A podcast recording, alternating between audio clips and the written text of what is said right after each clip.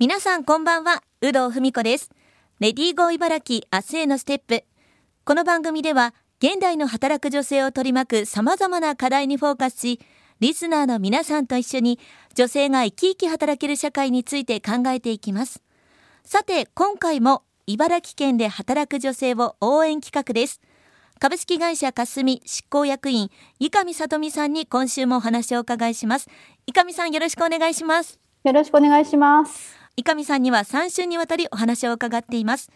2週目は伊上さんご自身のこれまでのキャリアについてお伺いしました。今週は管理職経営者としての働き方についてお伺いしていきます。伊上さんご自身はいつぐらいからこの管理職っていうものを意識してきたんでしょうか？はい、あの実は私学生結婚しておりまして、えー、あそうなんです、ね、子供が早く生まれたんですね。はい、それであの生計立てていくにあたってやっぱりお金がないっていうところが、はい、あのやっぱりこの原動力になっておりまして、はい、であの自分に能力が、ね、なかったら管理職なんてなれないと思ってたけれど、はい、えけれどこの収入を得るためには 何としてでもあのキャリアアップしていかないと生活があのできないということに気づいてしまいまして、はい、それであのなんとかこう仕事をあのステップアップするにはどうしたらいいんだっていうことを、まあ、当時の上司に、えー、いろいろ聞いたりしてました。えちなみにおいくつの時にご結婚されたんですか？18歳で結婚しました。えー、そうなんですね。じゃあもう本当にこう入社当時からなんとなくこう、はい、上の方に行きたいなっていう思いはあったっていうことなんですかね？いや上に行くというか 収入が上がってほしいということを切に願っておりました。なるほど。じゃあどうやったらこう収入が上がっていくかということはこう考えられていたということなんですね。はいはい。そしてまあそのためにはやっぱりこう店長になることも必要だったということで。はい。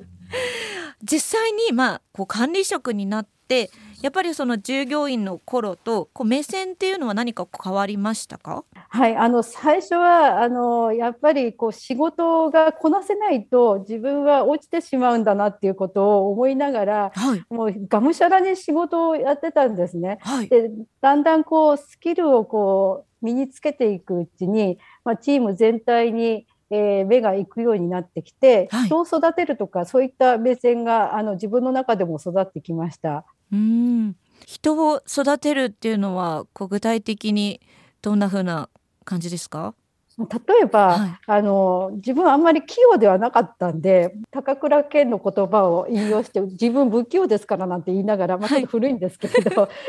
仕事をねあの、まあ、不器用でもなんとかやっていこうというのをずっとやってきたので、まあ、不器用な従業員とかも中にはいるんですけれど、はい、でそういった人たちを見るとこうこうやるといいんだよとか、うん、えー、そういったようなこう目線まであの自分の目線をこう相手に合わせるようなことができたと思います。あの人が育っていくっていうのがとてもあのやっぱり生きがいになってきていて、うん、あの管理職ってあの人を育ててできるようになるっていうとてもやりがいのある仕事だなと思いました。うん。今そのねやりがいのお話も出ましたけどもなんかその他こう管理職をやってこんなところがすごく自分に役立ってるなとかっていう部分ってありますか？管理職やってて役立ってるのは、うん、やっぱり壁にぶち当たった時でも前に進むしかないんだなっていうところがありまして、はい、なんとかリセットして、えー、突破しようというようなガッツが生まれたところです。それはちょっとなんかこうネガティブになっててもしょうがないっていうことなんですかね？そうですねネガティブになってるとあのやっぱり止まってしまうっていうところがあって、はい、とにかく一歩でもあの小さい一歩でも前に進んでいけばあの物事は動くなっていうふうにあの思いました。うん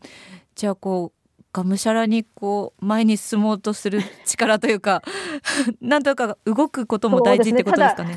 うん、動くことも大切なんだけれどがむしゃらにやりすぎると、うんうん、やっぱり体も壊してしまうのでで、あのいい塩梅に仕事はやっていかなきゃいけないというのも学びました。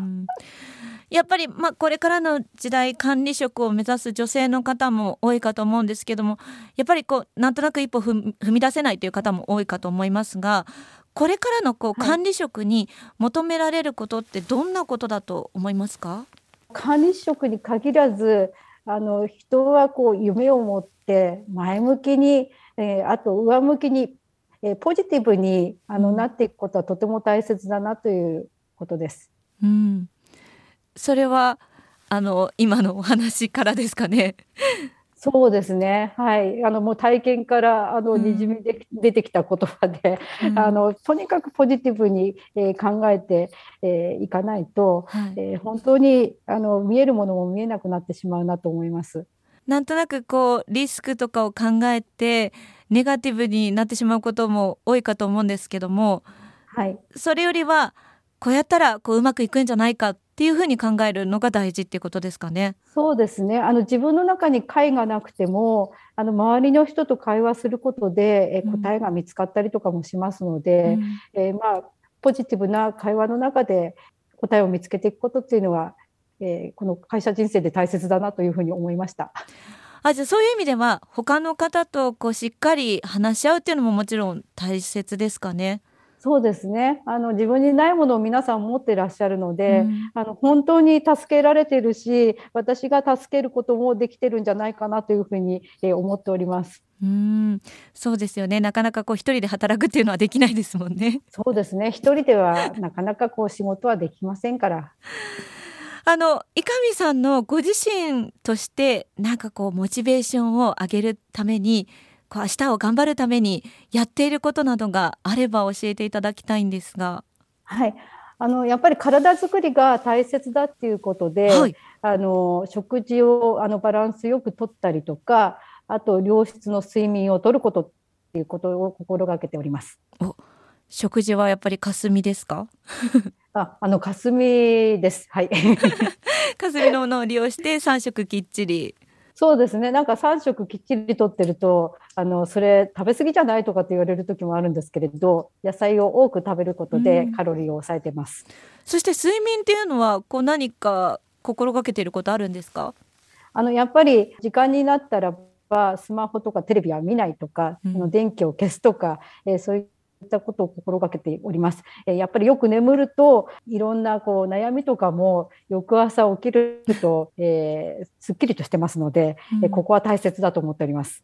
何時間ぐらいっていうのあります？具体的に。今はあの6時間ぐらいです。うん、まあでもきっちりこうね睡眠時間を確保するっていうのも明日を頑張る活力にはなりますよね。はい。はい。そしてあの伊上さんからあの番組を聞いている働く女性皆さんに向けてのメッセージがいただければと思います。はい、あの人生は100年時代なんです。あの長く咲き続ける花であるために日々新たな気持ちでリセットしていきましょう。今週は株式会社霞執行役員伊上里美さんにお話をお伺いしました伊上さん3週にわたり素敵なお話ありがとうございましたどうもありがとうございました。